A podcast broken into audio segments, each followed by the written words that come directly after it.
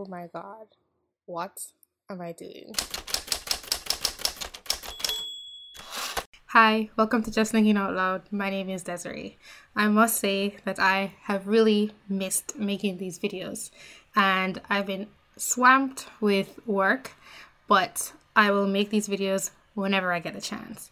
Don't forget to donate at Just Thinking Out Loud at TV slash donate to keep these videos coming. And don't forget to follow me on Twitter as well as keep in mind there are a lot of alternative platforms out there. And speaking of alternative platforms, the big topic of the month, even though it really should be the holiday season and the giving spirit, is censorship and free speech and the deplatforming of people. So I ended up writing a speech about it that I feel very passionate about, and I'm about to go through that with you. While crypto adventuring in South Africa, an interesting fact was brought up to me by a team member that I met there. Free speech doesn't have its origins in individual freedom of expression, but in the rights of others to hear it. Let's consider a striking example of an individual waiting to be executed. Their head's about to be chopped off. But the executioner gives them the final words so that possibly they could change the mind of the executioner himself, I'm assuming it's a guy, or of the crowd.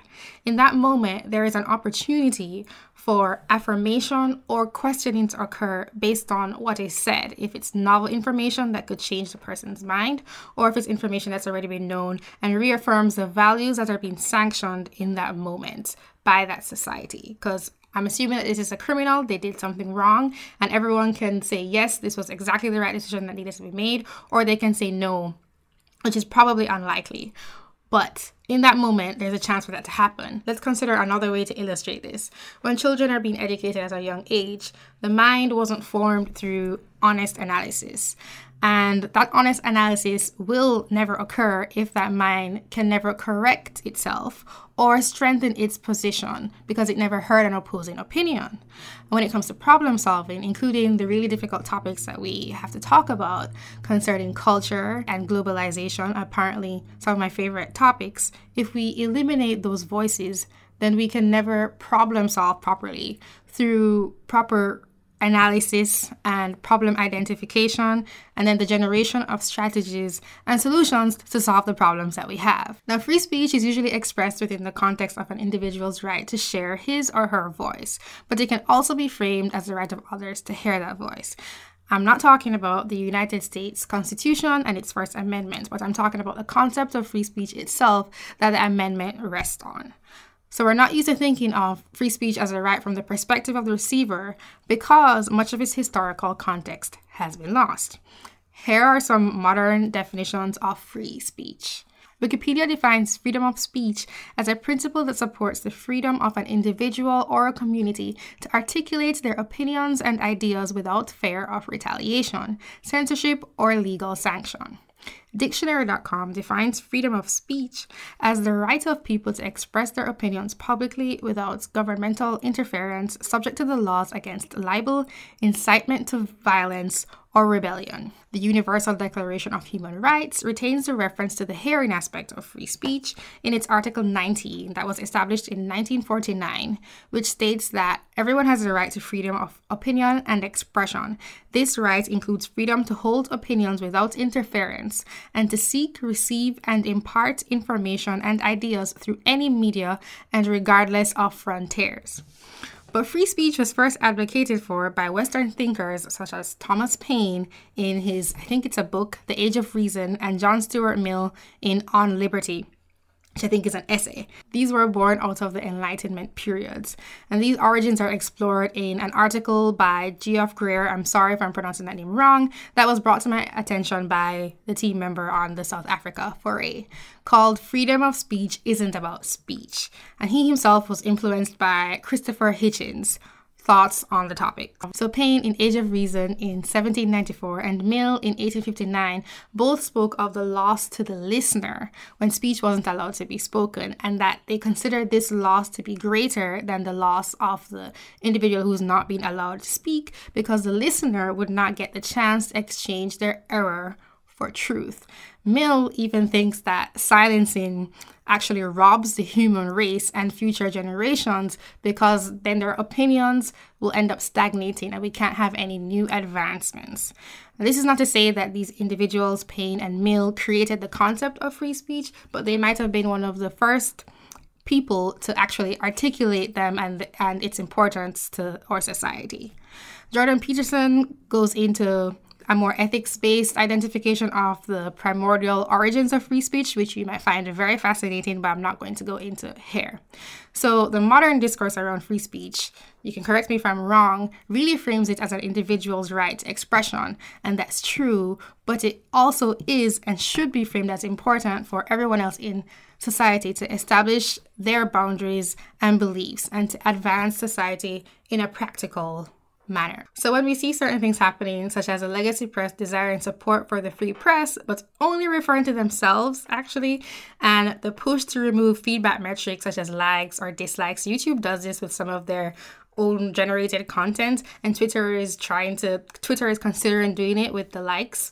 We see leaders of influential social media vowing to take an active stance on what content its users are either allowed to see or that is officially recommended by them, favoring safety and civility over freedom of speech. We see individuals such as Keiko in Boston, this was recently, and I'm sorry if I pronounced that wrong, being shadow banned on a Twitter thread detailing what Patreon did with its selective banning. And of course, popular thinker and YouTuber Carl Benjamin, aka Sargon of Akkad, was banned recently for saying the N word, but there was little acknowledgement, in my opinion and others, of context or the selectivity of the banning that was occurring or that it happened outside of the platform's actual and stated domain of concern. Another thing we see is free speech focused platforms being vilified, such as Gab.com, after users are forced out of other arenas, such as Twitter, with nowhere else to go, and then those platforms themselves being banned left, right, and center, all over the place. There's banning, banning, censorship going on with their domain hosting, hosting itself for the content, and payment services that they use to reach their customers or interested parties. We also see a very, very long list of individuals being deplatformed from publishing or financial services such as Tommy Robinson, Lauren Southern, Alex Jones, Robert Spencer, myself. Um, there's someone on Twitter named Nick Monroe who does a really good job of compiling lists of those affected by this kind of financial censorship and deplatforming. And I think the most illustrative thing is the growing definition of the word the term alt right to include anyone who thinks beyond the standard narrative held by the mainstream media. These is, this is people on both the left and the right, particularly concerning really volatile topics such as race, gender, and culture, topics that every single person by default is intimately familiar with because everybody has those things and are forced to define themselves through those identities because of the discourse around them. So when we see these things happening, we should recognize that it is not simply about silencing a voice, it's about ensuring that nobody else hears that voice. It's not only that these companies want to establish a family friendly space. They don't want the ideas to exist. And that's why they overreach beyond their spheres of influence, as in the case with Carl Sargon of Akkad being kicked off of Patreon for things that he said somewhere else some really long time ago, and in the case of not allowing users to find other places to go, such as Gab.com, and letting it be separate from their own even after being kicked off of platforms that they, they didn't want to be kicked off of, they wanted to be there. So these actions belie a desire for power over the speaker, yes, but they also show a desire to have power over the listeners, the potential listeners, to the level of wanting to control the minds of others who might be influenced. And I consider that to be very sinister. The minds of other people do not belong to Susan Wojcicki. I am so sorry for pronouncing that wrong. I don't mean disrespect for that. Mark Zuckerberg, Jacqueline Hart, Visa and MasterCard owners, or their employees or their diversity departments. It's not about protection, it's about power. And it's not about the principles of inclusion or condemning immoral behavior of the past, which is a surface argument, because they should be able to reason through why that is important. These things have all been established in society for a long time about why you don't like why slavery was ended, why the Holocaust was bad, why genocide based on race or religion or some kind of ethnic identity is bad. That is something that's pretty much accepted by everybody. What is so different today that we can't reason about it? I think that's because we're not seeing the results we want in our societies. But that's not the topic of this video. What I'm saying is that it's about using control rather than negotiation or persuasion to shape the world in the image that these companies and their leaders desire. It's not dissimilar from the isms and obias that they claim to condemn with their actions, such as Islamophobia, sexism, and racism, which generally lead to the exclusion of people because they do not fit or do not have a right to the liberties given to others based on the mental landscape of the intolerant person. In other words, it's a form of tyranny. They would rather have the solutions to a problem be solved through mandate than through negotiation. Never mind that they still have to live in the society with the people that they have disgruntled, including co-workers, friends, and family, even as they all want to try and cut ties and it's going to have an effect on the mental stability of society. The tactics of censorship are the same as having a fight on the schoolyard playground and calling on the teacher to end it. That's when someone requests a deplatform, or resorting to violence, and that's when someone advocates for punching a Nazi or hitting somebody with a bike lock because they said some horrendous thing that the person didn't think should be said. This is the opposite of developing the skills needed to negotiate in your society. It can cause polarization because people might appear to be more extreme in their opinions when they are forced to defend their right to speak them. It shifts their energy to focus on topics they have to fight to talk about even then not being given enough time to actually debate them. These tactics teach others that negotiation is not the answer, termination of the source of an opposing idea is. That's not good.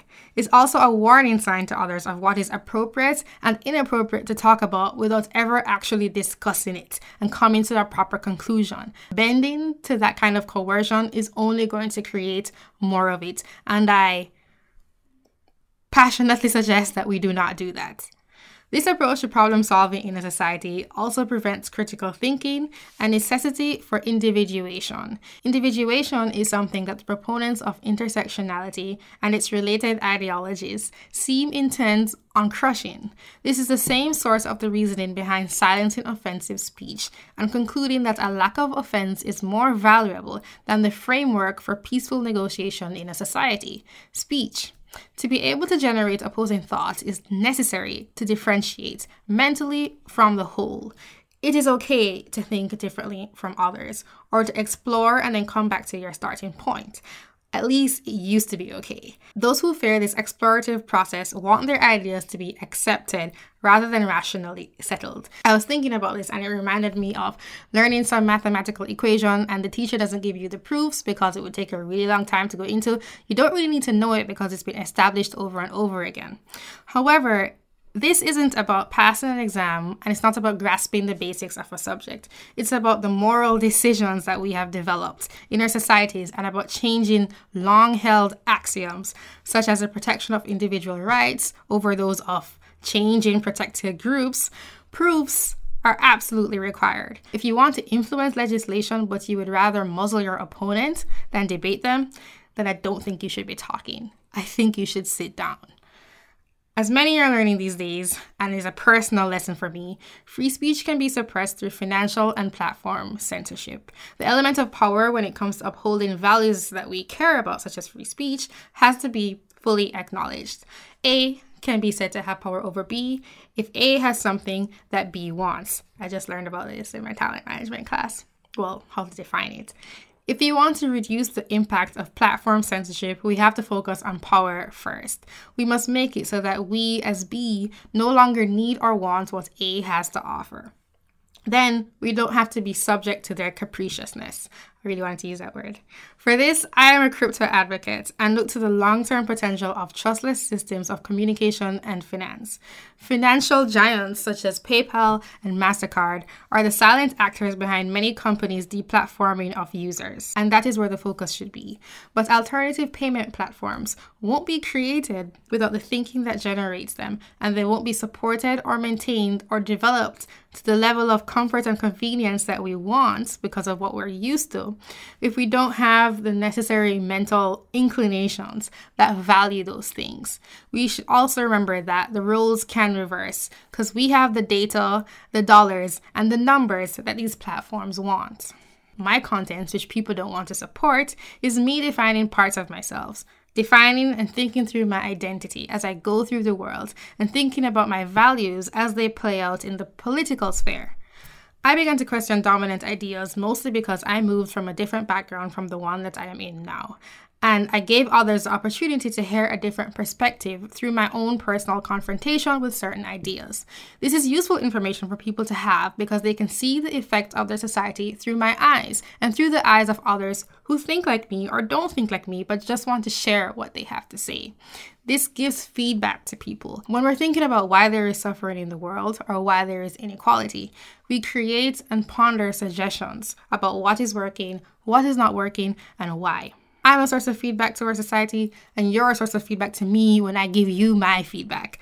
Should I not be able to share my thoughts with people just because it's a difficult conversation? And should other people not be able to think and realign or stay with and stick with their values because it's too difficult to talk about it? I want to talk about difficult topics. I want to confront things in my mind that are uncomfortable because I think they are important. And I am not the only person of utmost importance to everyone in today's society is that it's not just about the suppression of the thoughts of the individual who is being silenced. It's also about the suppression of the minds of those who never get to hear their thoughts. It's about putting limitations on people. They are never able to explore and establish their own mental solutions and boundaries or stand on the mountain they created because they still feel the same way about it. No one's mind should be kept in chains, and nobody but you are the owner of your thoughts. That's what I wanted to say. Thank you so much for watching. I'm gonna try and keep making videos whenever I can. I really missed making this content and I really missed your feedback. Happy holidays, season's greetings, Merry Christmas, and a Happy New Year. I bought this hat actually. Let me go get it. They were all sold out, and then this just doesn't fit on my head, and the bob is all gone. But I did this to try and bring some Christmas cheer into my video other than my lipstick. Don't forget to subscribe. Don't forget to donate at justthinkingoutloud.tv slash donate. Please follow me on Twitter and also check out all those alternative platforms. I will have links in the description. You can also read the text version of this video at justthinkingoutloud.tv. Thank you so much for listening or watching. Have a great day and have great holidays.